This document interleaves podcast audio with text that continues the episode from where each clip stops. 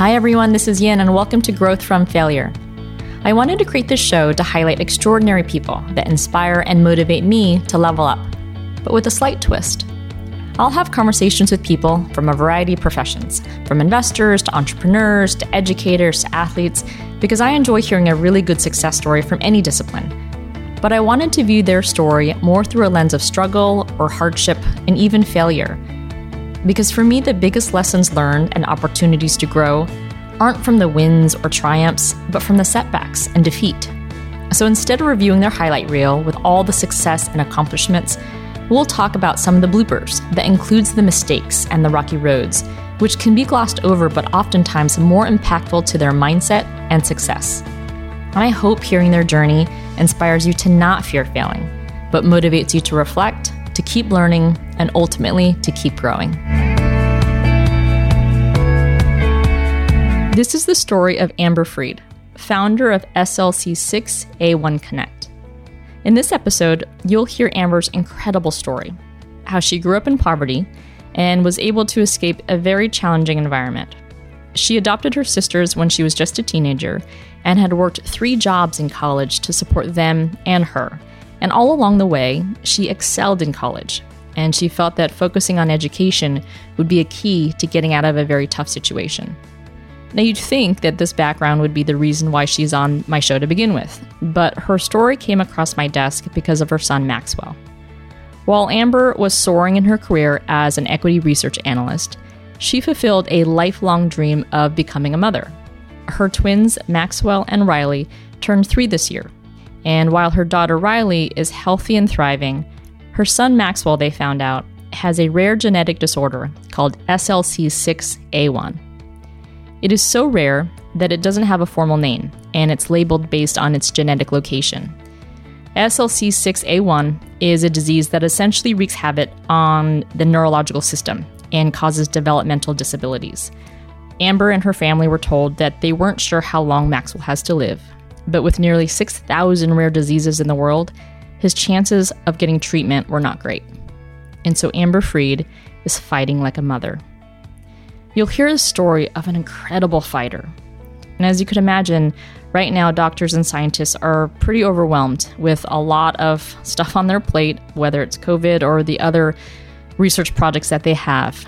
So, a rare monogenic disease that affects less than 50 people around the world isn't getting much attention right now. But Amber's made it her mission in the last two, three years.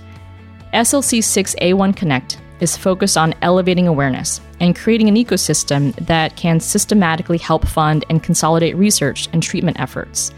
She wants to help other families raise funds and awareness so that they don't have to go through what her family went through. And with COVID 19 affecting Maxwell's treatment and his progress, Amber's family is racing against the clock. Thank you for listening to this story, and if you can, please get in touch with Amber or me directly to find out how to help. Thank you.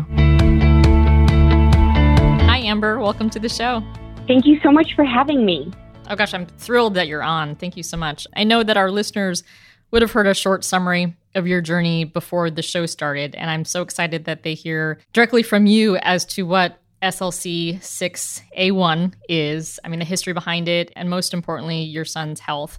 But I know that the listeners really love hearing about background stories, and your childhood story is phenomenal and special on its own. And so, if you don't mind, before talking about SLC 6A1, if we could rewind your story a little bit and really share with our listeners where you grew up. I grew up in generational poverty, and it was really plagued by addiction issues. Both of my parents, while very well meaning, suffered from alcoholism and prescription pill abuse. We moved a lot throughout small towns in Montana, Texas, and Colorado. Both of them were not really equipped to take care of themselves or each other, let alone three girls. Was there a city or state that you associated the most with your childhood? I would probably say Billings, Montana. We live next to the biggest meth bust in Montana history at the time. And I remember the SWAT team breaking down our neighbor's door and someone getting shot on our front doorsteps running from the house. there were similar stories when we moved to Pueblo, Colorado. I have younger sisters. They're twins and they're two years younger than me. And growing up, there really needed to be an adult in the household. And my parents could not rise to the occasion. So I really did, not only for myself, but because I loved my little sisters so much and fulfilled that role of mother and father to them and made sure they got dressed for school and had cookies for Valentine's Day. I think I realized very early on that the only way to break the cycle of poverty was through education and that I had to go to college and I had to receive scholarships in order to do that. And my goal in life was to become a success and go back and help my own community and share my story so that hopefully other people could break the cycle of poverty. And so, where did you end up going to college or deciding to go to college? Well, I worked very hard. I was the president of every club in high school. I was my valedictorian. I took care of my sisters very well. And I received a full ride through Janus investors as well as the Broncos and some other groups to attend the University of Denver. The program at the time was called Scores for Scholars, but I actually received so many scholarships to go to college that I was able to give some back. The University of Denver is a school that attracts a lot of money. The tuition, I think, right now is about $55,000 a year. And when I grew up, if somebody was wearing Abercrombie jeans, I just remember thinking, my goodness, they have made it in life. And there I was on my freshman floor in the dorm, and everybody had Abercrombie jeans. And it just blew my mind that everybody else wasn't shopping at Ross with me. I met wonderful people. I was amazed by their families and the best thing about when their parents came to visit was that nobody went to detox and we could all just go out to dinner and have a really nice time. I loved how comfortable it was and I finally had my own family embedded in friendships. It was so happy. It was difficult though because my sisters were left behind. And so I was still working three jobs to financially support them and ensure they were getting their homework done and helping them fill out college applications. And they were actually emancipated from my parents. So they had no legal guardian, and I fulfilled that role entirely for them. So while you're at the University of Denver, you worked three jobs to support them, and you were basically their primary caregiver. That's right. I would waitress and cocktail waitress, and I even sold beef jerky to make sure they'd have enough money for Christmas presents. Incredible. So, what was your educational focus or your major eh, outside of working like the three jobs? But did you find a passion in terms of, oh, this is a subject or area that I never knew I could love? And what did you study? Choosing a major was hard for me because I love learning and there's just so many incredible fields to go into. So, I struggled between violin performance, biology, and business very different fields, I should say. I settled on business though because it's the best of every world. Businesses can be successful in anything they choose. And if you choose a field of just studying business, you can look at companies that kind of fulfill every area. And so, what was your first job after graduating? I finished my undergrad and graduate degrees in a little over four years, and I went to work in public accounting at KPMG. I soon realized that accounting is the language of business. I understood financial statements forward and backward, but I was always looking in the rearview mirror. And after I did a couple of audits, I became bored very quickly because I was doing the same thing over again. And I loved looking at the decisions companies made and asking them why they made those at the time. I realized my passion was really in the stock market and trying to become an expert in an industry focus and predict what the market would do.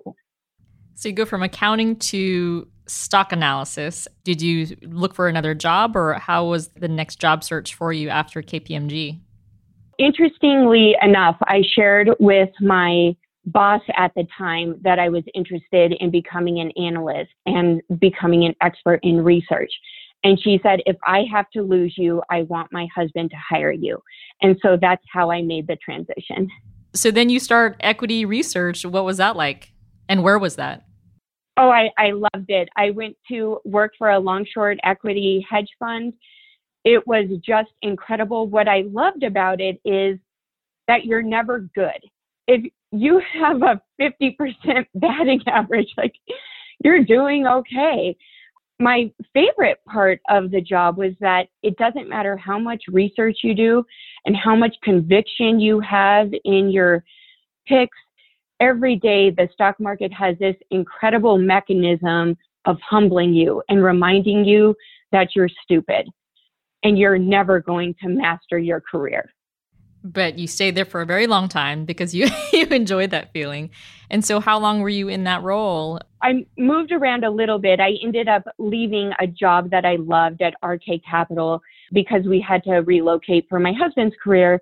And when we came back to Denver, I started with Janus Henderson Investors, who weirdly enough had put me through college.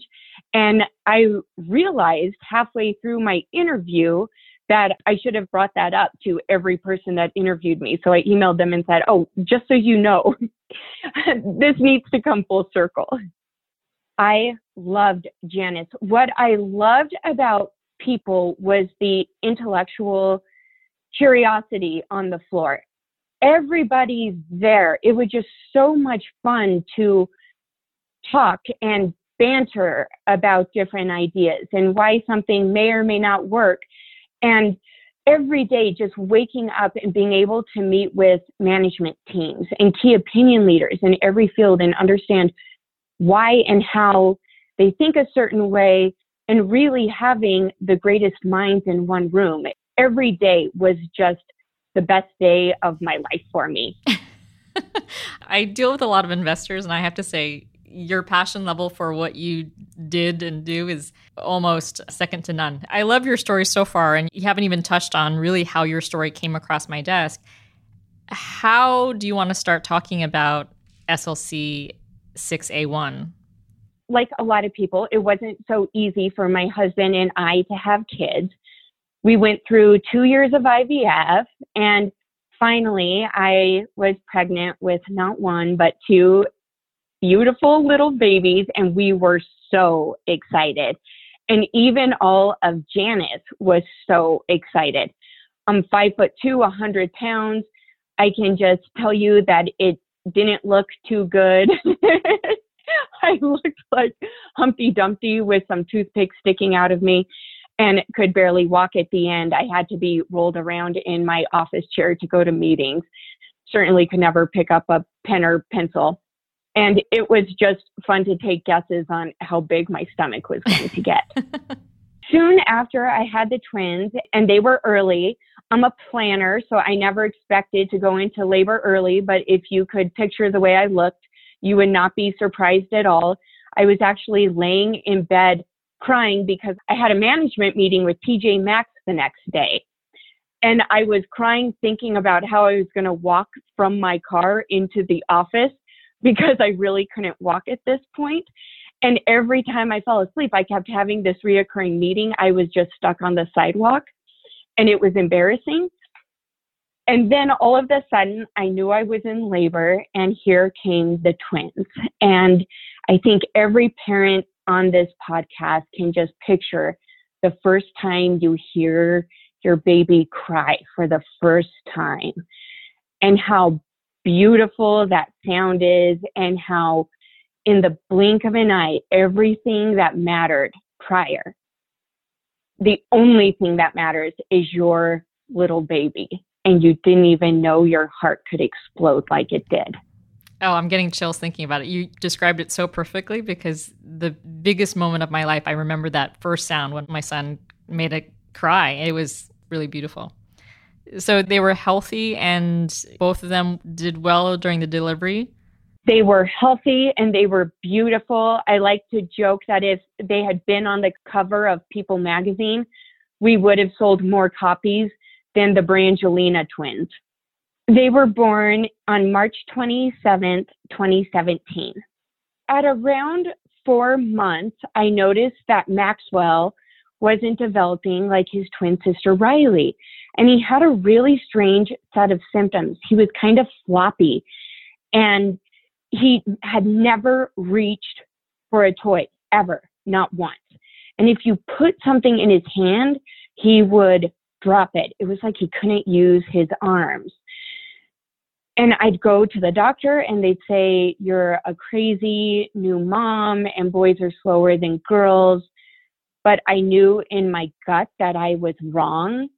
And the doctor's tone changed slowly over a couple of months. And I could see the fear in their eyes. And so I started calling doctors at Children's and being his advocate to get into the right doctors. I would say by nine months, I knew something was terrible. And every doctor would say, I've never seen something like this. And I just kept hoping it's because he's going to wake up and use his hands or not be floppy. And that wasn't happening. And finally, it was the ophthalmologist that broke some bad news to me. He said, Every parent brings their child in to see the ophthalmologist because they think something's wrong with the baby's eyes and they're not reaching for things. And he said, and your child's eyes look fine, but his brain probably is not. And I've seen this a thousand times. Just don't be prepared for your child to live. You're going to need to go through genetic testing and they'll eventually find it, but it's never good news. How do you respond to such a statement? I lost all feeling in my body. The blood rushed from my head and from my arms. And I was trying so hard for my voice not to crack because I needed to understand why he said that and what he was saying to me so I could take in more information. I was also defensive because I was holding my beautiful little boy that had never done anything wrong and he's telling me he may not live. And I just wanted to say, You're wrong. Maxwell is perfect.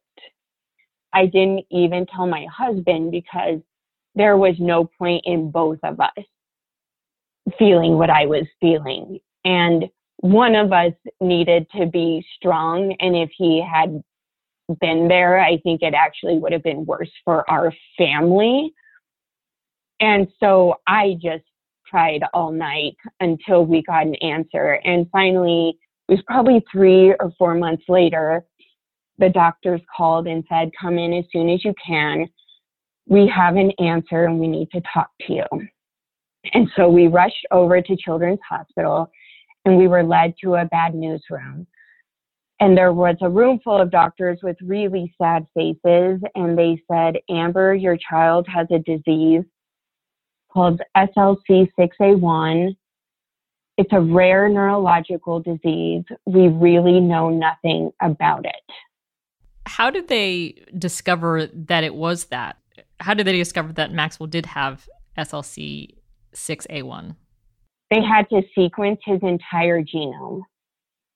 And so in the bad news room, you're given this information, which I guess is helpful because before that you didn't have anything to go on. What next? Well, I was confused. I was expecting a disease. And so I looked back and I said, okay, what's the name of the disease? and they said SLC6A1. And I said, no, that sounds like a flight number. I don't understand it. They said, no, it's too rare to have a name, so it's known by its genetic location.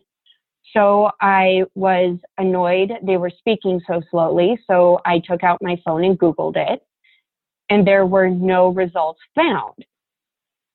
I can't describe how alone it feels, like the feeling of complete isolation. When you Google something, you always get a result. Any random set of numbers and letters gets a result. And there was nothing for this horrible disease that was affecting my son. And so I said, Well, tell me what you know. And they said, Well, it's a neurological disease. We've found this paper from Denmark written about it. There's only 34 other known patients in the world with it. There's a movement disorder, speech apraxia, and it looks like kids with this disorder suffer from a really debilitating form of epilepsy.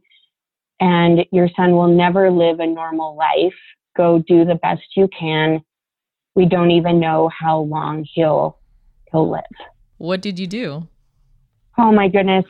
I was shaking. I couldn't even hold a pen. I was devastated.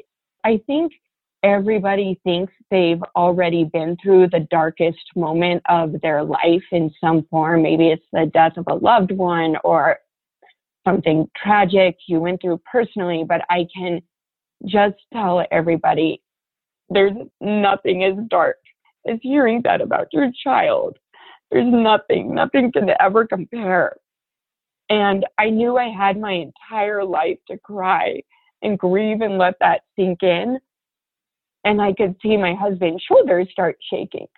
And I just grabbed Mark's hand and I said, Don't listen to them. This is not our future.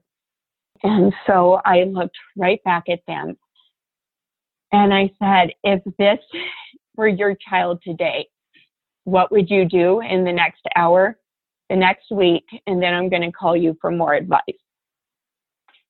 And they looked at that article from Denmark and said, call these scientists.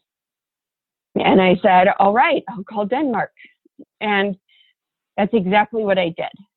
I started with the authors from that article and I asked them everything. Tell me about this disease. Tell me about those other 34 patients. I need to find them who else can help me? Who else should I be calling? And what I found was that in pretty short order, this disease is caused by one gene in Maxwell's body that isn't working correctly. And there is a technology in place today to actually cure diseases that are monogenic. I was given more references and I started calling more scientists. In fact, I called thousands over the course of two months. I called people in Asia and Australia at night, people in Europe in the early morning, and people in the US during the day. The second I received Maxwell's diagnosis, I went back to Janus and I said, Something really terrible has happened and I need to quit. I need to leave right now. I'm never coming back. And I'm sorry, I can explain later, but just make sure to tell HR. And my boss said, wait, don't move. Let me call HR. And HR came in and I said, my son has been diagnosed with a horrifying disease. It doesn't even have a name. I'm shaking. I had to take an Uber here. I can't drive, but I need to leave. And they said, slow down. We're going to work with you. Go take care of your family.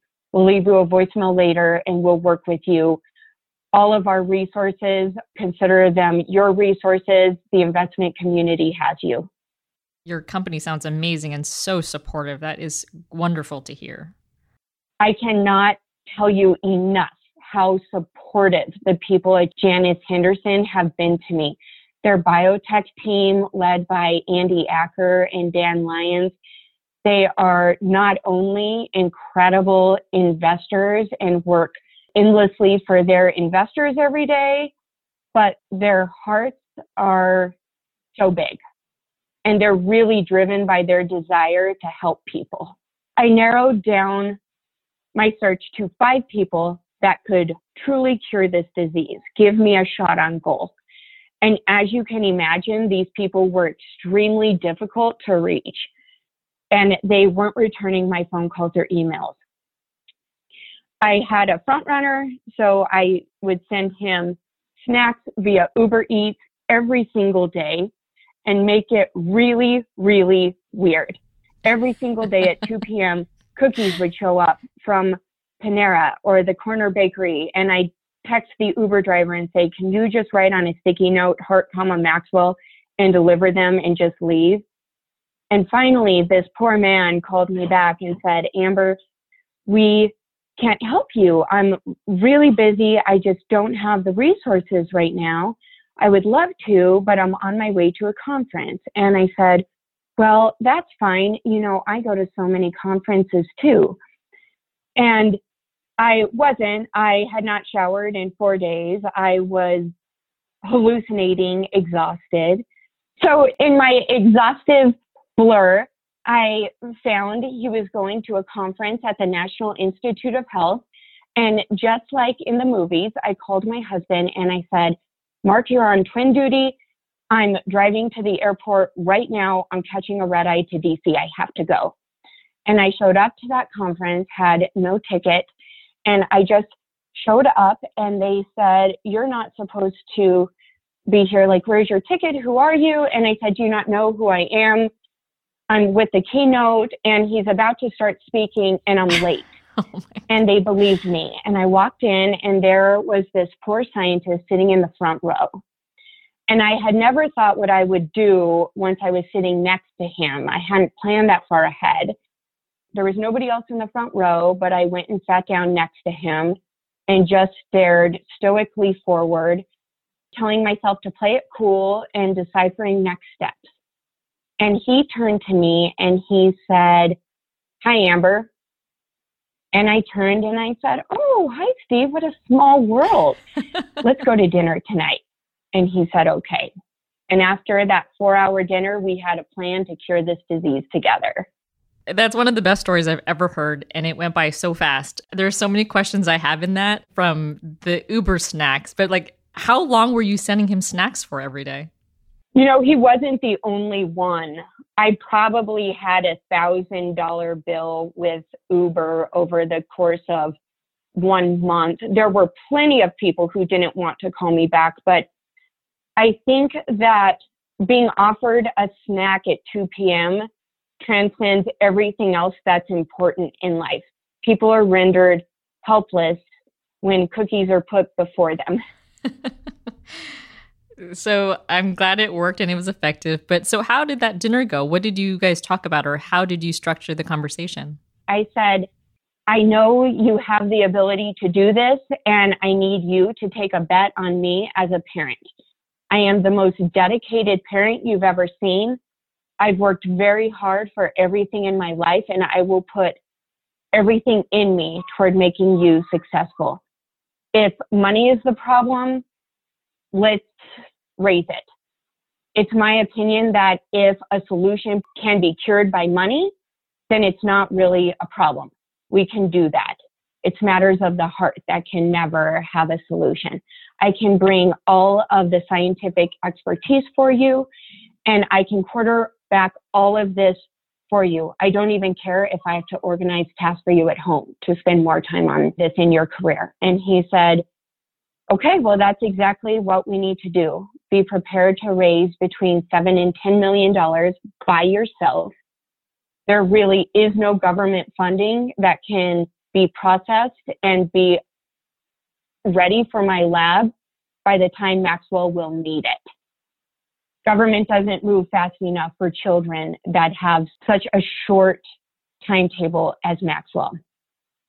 Two, I know how to fix it, but I'm not the expert in this disease. You need to get all of the thought leaders in one room for me in the next four months. And he said, Three, I want you to know what you're signing up for. I've worked with other parents before. The stress of this is enough to make anybody crack. And you have to know that you, first and foremost, are a mother of a very sick child. And this is the most unfair process in the entire world that you're responsible for fundraising and you have to become a scientist and an event coordinator and everything else. And I don't know how people do this, but just know what you're signing up for. To lay this out for listeners, two months after Maxwell's diagnosis, I had the scientists on board. Three months after Maxwell's diagnosis, we had genetically engineered mice with his disease breeding. Three and a half months after Maxwell's diagnosis, we had our first conference with 50 scientists from all over the world in the same room. And it was difficult because scientists, their calendars are mapped out far in advance.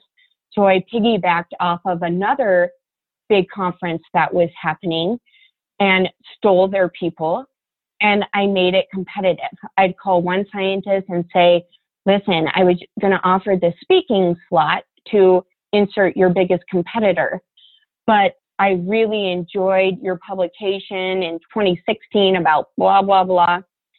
And they all took the bait. I got them in the same room. And last year we had a conference with over 100 scientists and biotechs and investors. The whole time my mouth is just open in in awe of how fast you're working and how effectively the whole process is. But two, three, four months, all that progress, a lot of conference and thought leaders gathering together, mice with the same gene as Maxwell. What next? Well, we've been moving at the speed of light since then.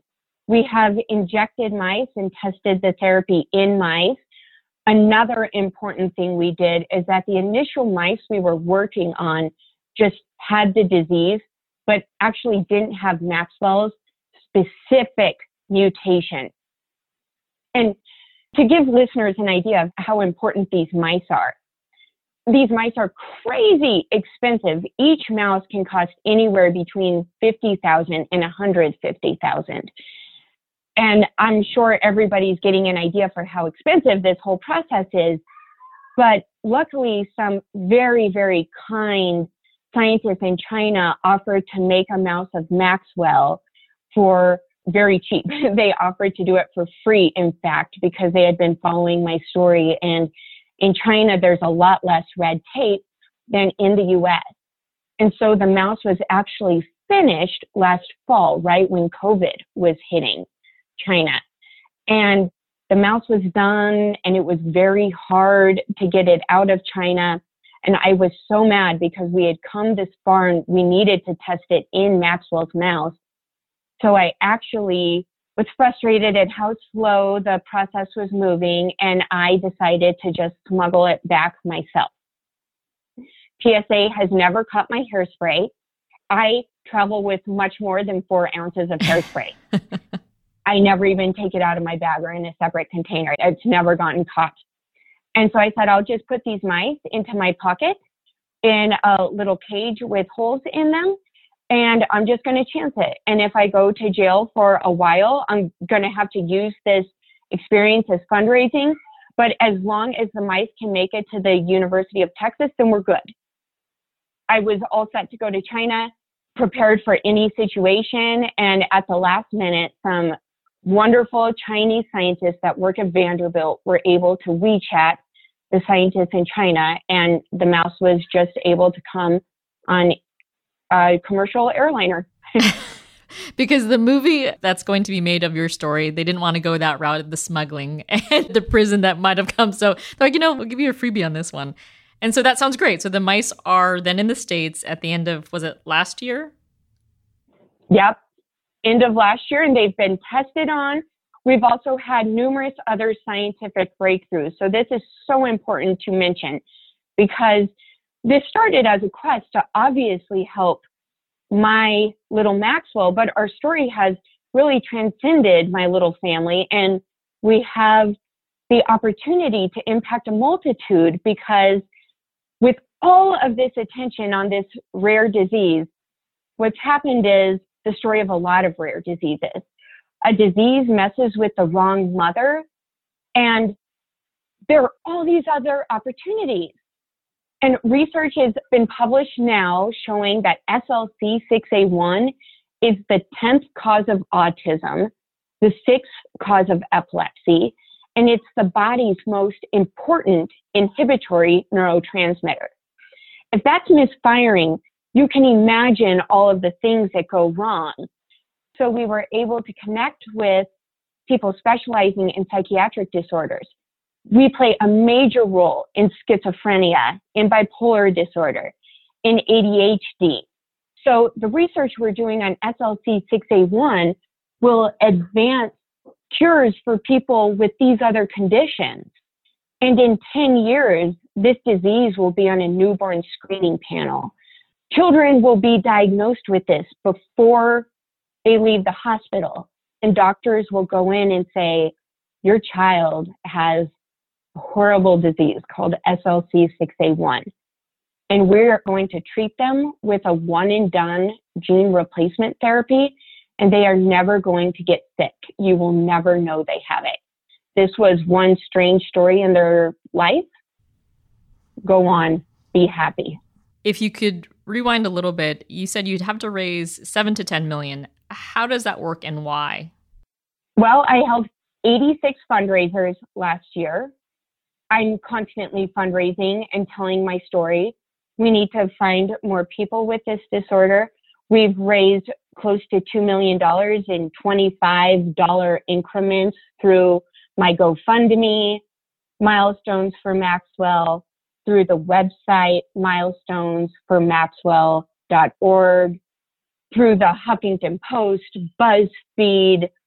Really, this is going to take not a, a village, an armada of people to get us to the finish line. How time sensitive is it for you? This is time sensitive, and it has been extremely hard because of COVID. COVID has put the brakes on everything.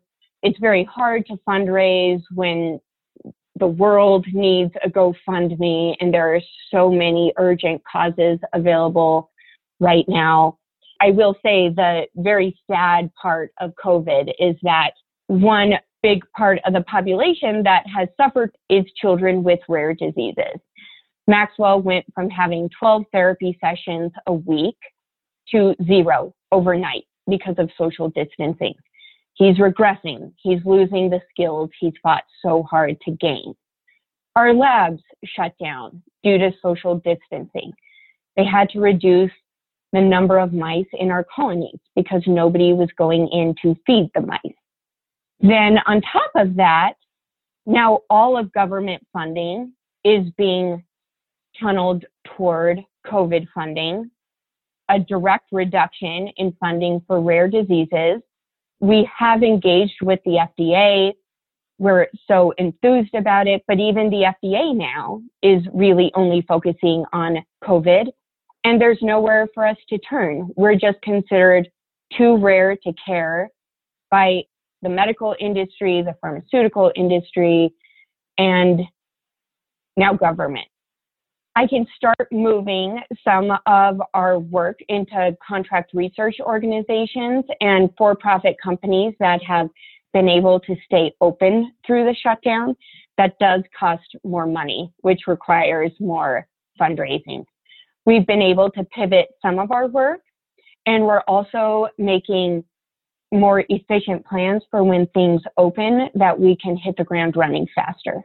Can you share with our listeners how the funding gets distributed? So, what goes into treatment or clinical trials?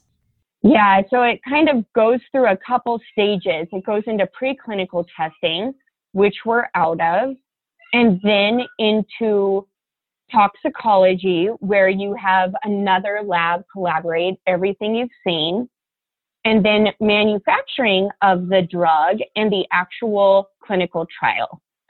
All of those steps can be done in parallel if we have enough money, but right now we're doing them chronologically because we can't fund everything at once. And so without funding, you can't continue treatment. That's right. We're pretty stuck. It's so frustrating when only money is standing in your way. And how does it work when you get the funding? Because I know Amber Freed seems to keep going until things happen. How does it work? Does gene replacement therapy, is it as simple as replacement done and he's healthy? Or what's the process once he does the gene replacement? It actually is that simple. So you put a working copy of the gene into a virus that doesn't make humans sick that gene is administered through a spinal tap and it goes through your spinal fluid to your brain. And it's a smart virus. So it only finds the copies of your DNA that aren't working correctly and it stacks good copies on top. And what that does is if the pipe was halfway clogged, it unclogs the pipe. And the neurotransmitter is able to freely move through the body and it's a virus. So much like a vaccine, it's permanent and it's once and done. You never need to have it again. How does it work? every incremental dollar, $25, $1,000, does it help move it along or you have to get to a certain stage of fundraising for it to move forward? Every little $25 helps us keep the lights on for one more day on all of these activities. So, what do you do every day to move the ball forward when so much is out of your hands? I think for me, what has driven my success is being resilient. It's so important to be resilient. And I think every day is full of a small series of failures, but it's recovering from those failures and just pivoting, learning from your failures. I think I learn from my failures much more than I do my successes and taking that information and becoming stronger and finding the people that can help you. Your story is so motivating on so many levels. What are you most proud of so far? You know, I won't be very happy or proud until Maxwell is treated. That is what success is for me. It's very resolute, it's very black or white. He needs to not have this disease anymore. And someday I'll be very happy when nobody ever has this disease. But for this time being, I'm just happy that we've been able to keep moving and keep things going and help other families in a similar position that are handed a horrible report like us and let them know that there is hope. And also hoping that I change this process for everybody that comes after us. It is very important to me that we are the disruptive technology and over time the cost of this therapy goes down and no family ever has to suffer like we did.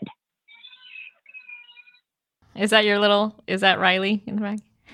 so it's Maxwell, oh, actually. Oh, he's up from nap and he's not very happy. Terms of health and how is he doing? It could be better. He is screaming a lot. He screams like four hours a day, and it's something neurological. He's in pain, and we don't know why you can't really go to the hospital right now if it's not COVID related. We can't see the doctors we need to. It's just a really, really tough situation as a parent, and there's not a worse feeling not being able to help your baby. Well, I hope that this show gives a bit more exposure to it. Not that it needs much help because it seems like you're such a phenomenal PR person for it. So I hope that any listener out there, if they can help, absolutely. Just for the namesake of the show, I certainly ask everyone just to talk about failure. And you've talked so much about struggle. Instead of asking what's one of your most memorable or impactful struggles or failures, can you maybe share with our listeners any tips of how to digest and react to a moment of struggle? Because it seems like you were faced with so much of that from childhood from being an early mom with your sisters and certainly now with SLC 6A1 and Maxwell's health. How do you process bad news and how do you move forward? I think you take a deep breath and realize that things are never as good or as bad as they seem. Never the high highs are never as high as they were in retrospect, and the low lows are never as low as they were in retrospect. And with time, I think brings clarity, and we all become stronger and better from every mishap. But when this whole thing is done, I'm a big person for positive vision and I want to have a very big party and bring some really interesting DJs in. I want to have Vanilla Ice. I want to hear Ice Ice Baby. I want to bring back some old school singers and have everybody that's helped me along the way celebrate with me and help other families going through this. And then I probably will be in Aruba with a mojito for at least two weeks. And I may be semi catatonic during that time but I'm very much looking forward to it. I'm looking forward to it too. I know it'll happen just given all of your passion and resilience behind this. Where can people find out more about you and Maxwell's disease? Go to milestonesformaxwell.org. You can follow my blog on Instagram. We're Milestones for Maxwell. We're on Twitter, on Facebook, And our GoFundMe has a blog, and that is Milestones for Maxwell as well. Amber, thank you so, so, so much for sharing your story. I have no doubt that the listeners will just fall in love with you and your passionate story. Thank you so much for joining. Thank you. Have such a good day.